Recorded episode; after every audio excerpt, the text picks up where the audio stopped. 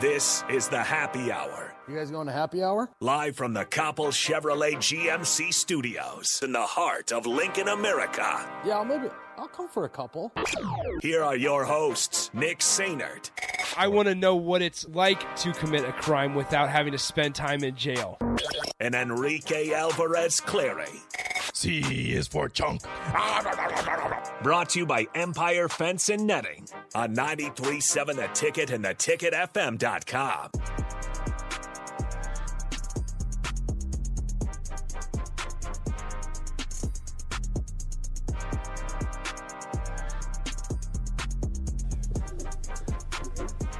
Welcome in. Happy Monday. This is the Happy Hour 93.7 The Ticket, theticketfm.com. Nick Sainert and Enrique Alvarez Clary with you. Rico, what's up? Hello. How was your weekend? Fantastic. Shout out to Orchard Days Oh, that's right. In the village. in the village of Orchard. You went out to the village of Orchard. It's awesome. Not big enough to be a town, so it's a village. great. That's right.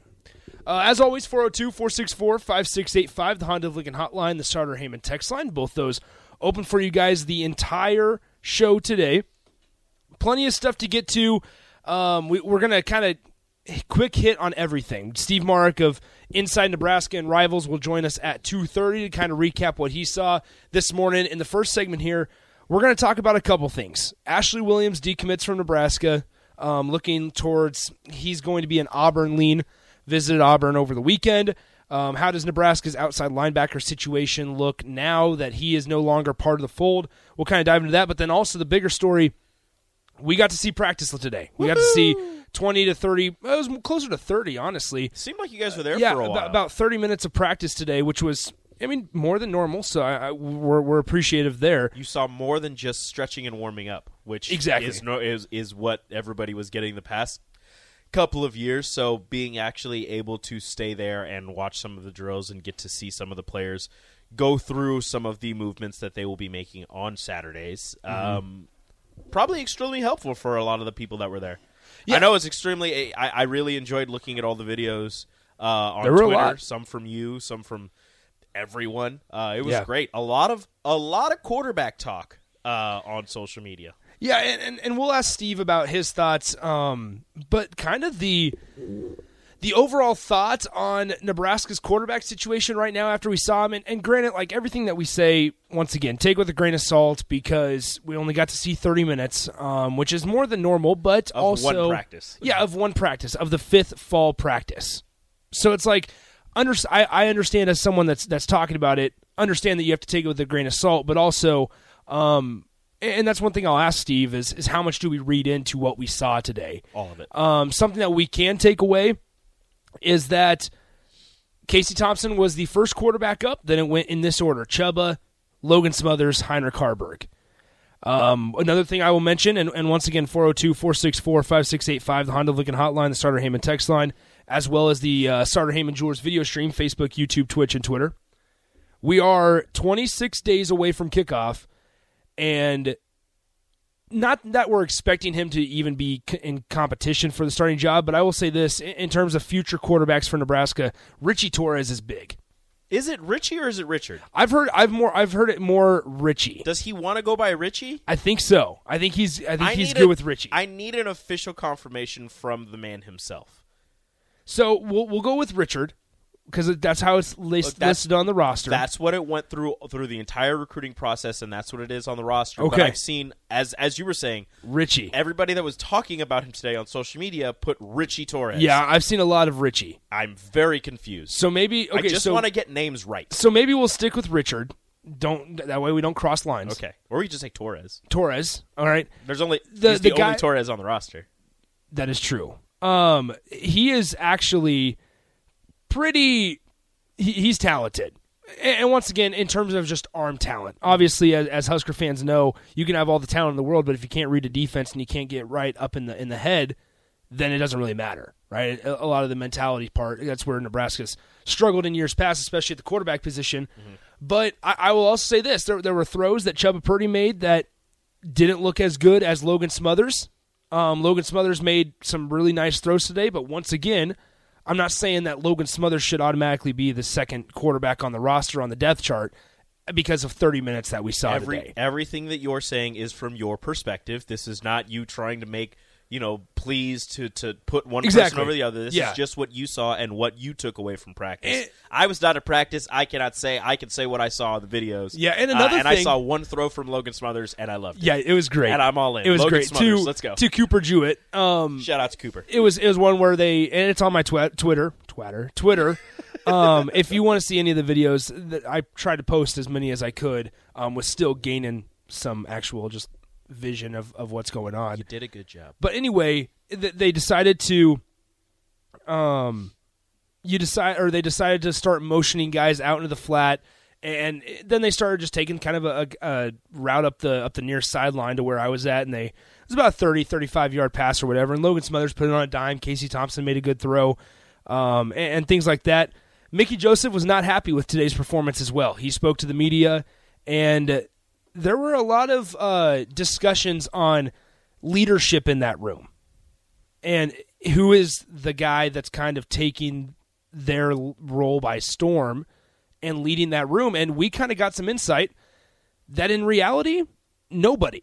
And if anybody's the most consistent then it's Mickey Joseph. And and I know Rico's got that clip so we'll go ahead and play that here in a second on uh, who's who's the most consistent in that room right now 26 days out from fall camp. Me. Me. I've been the most consistent, not them. Because they're going to make mistakes. You know, they're going to make mistakes. Like I said, I asked them to stack days. We didn't stack a day today. They did, we didn't stack a day today. We, we, got our, we got our butts whooped today by the DBs, you know, and, um, and, and we can't have that. We got to stack days. why why didn't they stack a day here's what Mickey Joseph had to say They just took it on the chin today. And, that, and that's what, not effort thing, they just took it on the chin. You, when things are going, like I told you, when things are not going your way, now you got to settle yourself down and depend on your, your technique. But you still got to have that chip on your shoulder, like, hey, I'm going to get this thing done. You know? sounds like accountability. Like if you listen to anything that Mickey Joseph says today, and anything that he said in the in the recent you know conversations that we've been able to have with him, it's accountability. And a lot of the discussion today was how have those guys in that room responded to him being hard on them, like be, because they, they're not used to this. They're not used to a coach coming in and being like, "Listen, if if you're not ready to play, I'm not going to play you. Like he he went through and talked about how he will have six guys ready for Saturday. And if you're not one of those six guys, then it is what it is. And, and you did that to yourself because everybody's going to have an opportunity. Somebody uh, specifically asked Coach Joseph about Bonner, Janiran Bonner, and he said, listen, dis- despite them being a freshman, they're going to have an opportunity to play. Somebody asked him about how the guys have responded to his coaching you go. style, and that's actually right here. They understand it. They understand what, I, what, what you, you know. My thing is, I, I, I rule it with an iron fist, and they understand that, and I think they accept that. You know, I'm, I'm never going to be soft on them. I'm never going to, you know, cater to them. I'm never going to tell them what they want to hear. I'm always going to tell them the truth, but I'm going to demand that they they play for excellence. That's what they reach. They're trying to reach excellence, and that's that's how that's how you win. That's how you win. That's winning football when you can when you can stack days and put it together every day, because then Saturday becomes easy. But if you lose in practice and lose in practice and lose in practice, you're gonna lose on Saturday. And I watch all of that. We watch all that. We you know Scott. That's what we watch. We got to watch that. Two things that I took away from that is the commitment to excellence that Mm-hmm. Mickey Joseph has, and the the want to, the need to to practice the way that you're going to play on Saturdays. And the second thing is is something that you hear a lot of former players say. Yeah. A lot of especially a lot of guys from the 90s is practice was so hard that Saturdays were the easy part of the week for them, and that, that that's what Mickey said. He's like, you know, you want to practice so hard, you want to you want to stack these days and and be excellent in practice, so that when you comes to Saturday, Saturday's easy. You go through Saturday, and it's just like, oh yeah, I've, I already know how to do this. I know how to read this defense. I know how to do this part because we've worked on this, you know, week in and week out, day in and day out. I know exactly what I'm going to do. Am I wrong in thinking that maybe Mickey Joseph's words carry even more weight than any other coach that could have come in here? Number one, because of, of him being a former player, but number two,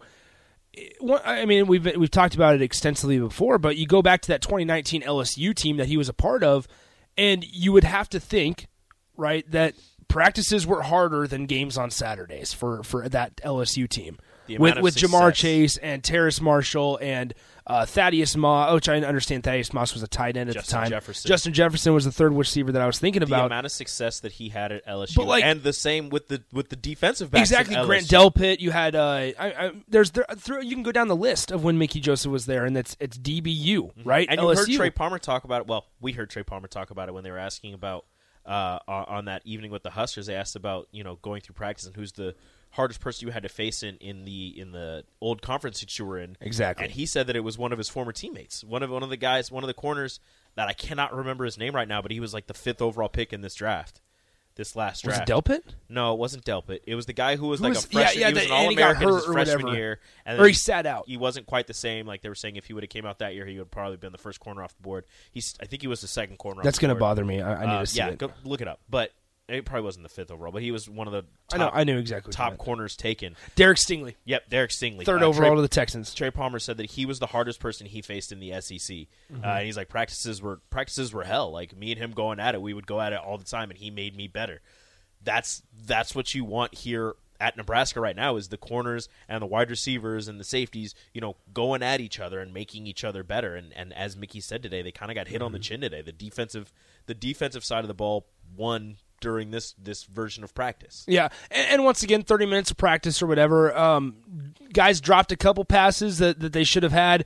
Um, couple passes out in the flats that that guys should have caught that were well thrown footballs. Just went through the hands of some running backs and things like that. Um, but once again, small sample size there. The other group that I kind of stuck around with on that side of the field was the offensive line because we've had conversations, plenty of them, of the offensive line and, and how they didn't replenish or didn't add to the fold, other than Hunter Anthony, the transfer from Oklahoma State, and Kevin Williams Jr. as well. But when you look at Yes, when, when you look at this offensive line, like you guys have texted in once again 402-464-5685.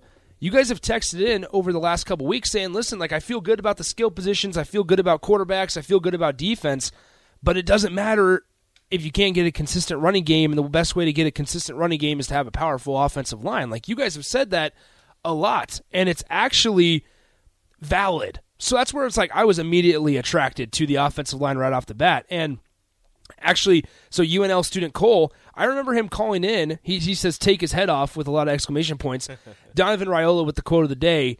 Um, and I got lucky to be able to be videotaping right as he said that. Um, you guys can check go over my Twitter, Nick underscore Sainer, if you want to watch that video of Bryce Benhart. But they You're were in mid-season form. That's true. Thank you. but anyway, um, I remember Cole called in a couple couple days ago or a couple weeks ago and was like, "Listen, I just don't know if I like the Donovan Raiola hire," and, and it's completely valid and, and it's understandable because it's a guy that played his college football at Wisconsin and then was the assistant uh, assistant offensive line coach at the Bears, and then you s- somehow, some way, get a job at Nebraska. And it was one of those hires that at the time it was like, all right, this has to be a fit hire rather than a glamour glamorous hire, right? Where it's it's not going to be super sexy. Um, obviously, the Raiola name carries a little bit of weight around Nebraska, but it wasn't going to be a super sexy hire. But if he's the right fit, then it gets the job done, and then we're all happy. So I was immediately attracted to the offensive line this morning when I was at practice. And and I will say, like they they look like they have a, a little bit more of a tenacity. Um, we've heard the offensive linemen say that Coach Raiola is loud, and I can second that right off the bat. Um, you heard Donovan Raiola's voice, and, and it was not just because I was 15 yards away from him, but it was it, it, it rang throughout the Hawks championship center today. So um, I, I was pleasantly surprised by the offensive line. Now, what's interesting is Mark Whipple said after practice today that they're still shuffling guys around in that offensive line. Um, so I, I, I guess if you want to read into that a little bit, then you don't pencil in Teddy Prochazka at left tackle and don't pencil in Turner Corcoran at a guard position. Like But they were both at practice. They were- today, but that's is- the positive. which is, which is a big positive, and that's Exactly. promising. Teddy Prochazka at practice, he did have a knee brace on and some tape. Turner Corcoran also at practice. So two of your starters from the offensive line last Mm-hmm. year, uh, Turner Cor- or uh, Teddy Prochazka for a game and a half, a game and a quarter, however long he played, played the Northwestern game and part of the Michigan game, um, and then Turner Corcoran started all season. Two of your starters from last season back at practice um, after injuries in the summer Yeah. caused them to sit down, sit out. Um, but it's great to have a full offensive line room and have everybody kind of going up against each other and, and making each other better. And as Donovan Raiola said when he first got here, they're not going to move bags; they're going to move people. Yeah. They're moving bodies. They- that's what they did. Exactly what they were doing. And, and somebody replied on my tweet, and I'm sure they're not listening right now, but somebody replied on my tweet saying that the, the dummies beh- that they were working on um, need better dummy play, not at all realistic, and that matters. That's what somebody replied to my tweet about. I, I was like, it, I, they weren't. They were trying. Like obviously they're not going full glo- full blow uh, against the offensive line, but they were not just letting them drive them back and and I may, maybe you can, maybe you can't see that on on the video that I took, but when you saw rep after rep, they were absorbing the blow and not trying. They were they were trying to pads popping was loud. Yes, exactly. Like it, it was not just a dummy play to where the, the, the guy on the defense who was going against the offensive lineman was just letting them drive him back. That, that that was not the case. So that's where it was a little more encouragement as well, because you know it's competitive in practice. And so um, a couple of the guys that were really out there for for the bulk of that those drills were obviously you had Teddy, you had Turner, you had I saw Kevin Williams Jr. and then I also saw Broc Bando and Bryce Benhart. So those were the five guys that I really watched um, extensively. And read into that what you will, because they were shifting around and, and working it both, you know, sides and everything like that. You were, But- you were the one that said Bryce Benhart was pulling players aside. Yes, so I was just going to say that story. So Alex Conn was going was was going in the drill, and he got yelled at by Donovan Raiola because he wasn't up enough, like in his pads. And he's like, and Donovan Raiola's like, take it, go right at his chin, right at his chin, and he's yelling that obviously. And before before he, Alex Conn could get back to talk to Coach Raiola, Bryce Benhart goes, "Hey Conn, come over here," and that was it. They talked for thirty seconds, and then they, there was no other problem. So you talk about guys maybe taking a leadership role. Maybe Bryce Benhart's that kind of guy because Bryce was the one that was standing off to the side with Alex Conn, who has not seen the field yet in his career, mm-hmm. and making sure that he knew what he needed to change. for the amount of crap that Bryce Benhart gets, that is that is a welcome sight and that is a good thing to hear. Is that he's still, you know, in there trying to take a leadership role or taking a leadership role and trying to help hold these players accountable, holding his his other offensive line teammates accountable for what they're doing and making sure that they're getting in good reps and they're getting in good work. Um, but like I said, for the amount of crap that he's been getting for the amount of time that he's been here, that he's been start two two Well, I mean, years that he's in all honesty, Rico, and- he's kind of struggled. he has struggled, but the but like he knows he's struggled. Everybody else has seen him Exactly, struggle. yeah. But the fact that he's still here and he's still working and he's still, you know, talking to players and they're listening to him Yeah. is is a welcome sight. Yeah, the, the, the, the respect. Um, and, and Bill and Bennett says this, and I think it's a really interesting point. Holding players accountable is what has been lacking from past teams. I think with NIL becoming a factor now, it will be harder for coaches to keep control of players with NIL deals. Now, however, like I, I think that Coach Greg Austin, I, I don't question his ability to hold players accountable. Uh, maybe at other positions, maybe that was the case. Um, I, I'm not going to speculate on that. But spe- specifically saying with sticking with the offensive line, I, I think it's more important, just as much as every other position, that you have players that hold guys accountable. Mickey Joseph said it extensively a couple times today, where a, he's he's going to be there during practice, but once once Saturdays come around, he, he's not going to be there. He's not going to be out there being able to make adjustments on the fly and help out guys on the field. Like he, he just can't. And and the coach shouldn't have to worry about that. The coach's job is to get them ready to play on Saturdays and the players need to be ready to play on Saturdays. Like there there's a there's a there's a two way road here um, where where they both need to uh, you know hold up their end of the bargain, I suppose. Uh, Mask Texter says this: Raiola will be the most underrated hire in the Big Ten this season. I, I don't know if you want to go that far, but I will say this: I think you should feel better about the hire than maybe you did three weeks ago. Um, now, once again, we'll get to see practice on August 10th again. That'll be the second and uh, final time that the media will be able to go in and watch 30 minutes of practice or so. And we'll see. We'll, we'll get you. we- We'll talk about our, our reactions to that. Maybe we'll have a better day from the wide receivers. Maybe we'll have a better day from Chubba Purdy. And, and you never know what's going to happen. Maybe we'll have a worse day for Logan Smothers. And it's going to be uh, also interesting to see. Remember, I said at the start of this, it was Thompson, Chubba, Smothers, Smothers, Haarberg in the top four, or, or taking reps in that order today. and maybe by August 10th you have a different order. I, I, I will we'll have to let you know, and those are the things that will be kind of Maybe on the- Torres sneaks his way Maybe. to the top four. Richard Torres, You how about that? Never know. that was that was a pleasant surprise. Uh, like you walked out there, and one quarterback kind of stood over everybody height wise, Mm-hmm. size wise, and it was Richard Torres. Did he stand out? You know, it- was he the guy? He that, has an like, arm. He he, He, would. he has an arm. out of all the quarterbacks, was he like catching your eye? Like I, I'm not exactly no, sure how to no, explain no, no, no. it. Like, I, I wouldn't say that. Like, obviously, you're automatically drawn to Casey because the profile and things like that.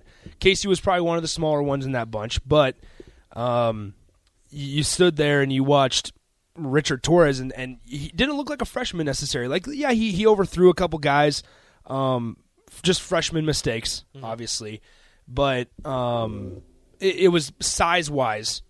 Richard Torres out. looks the part. Okay. looks like a, a quarterback. So um, that was that was a pleasant sight that I was not expecting to see going into that one. All right, let's go ahead and take a break. When we come back, we'll have Steve Marik of Inside Nebraska. We'll get his thoughts from the practice, from the presser, and just kind of how he's feeling about specific groups going into uh, Husker football season as we are full go into fall camp as well. We'll also talk about a little bit of Ashley Williams. He decommitted from Nebraska, probably heading to Auburn after taking a visit to um, Auburn over the weekend. So we'll get all of Steve's thoughts coming up in a couple minutes. You're listening to the Happy Hour on 93.7 The Ticket. Follow Nick and Enrique on Twitter at Nick underscore Sainert and at Radio Rico AC.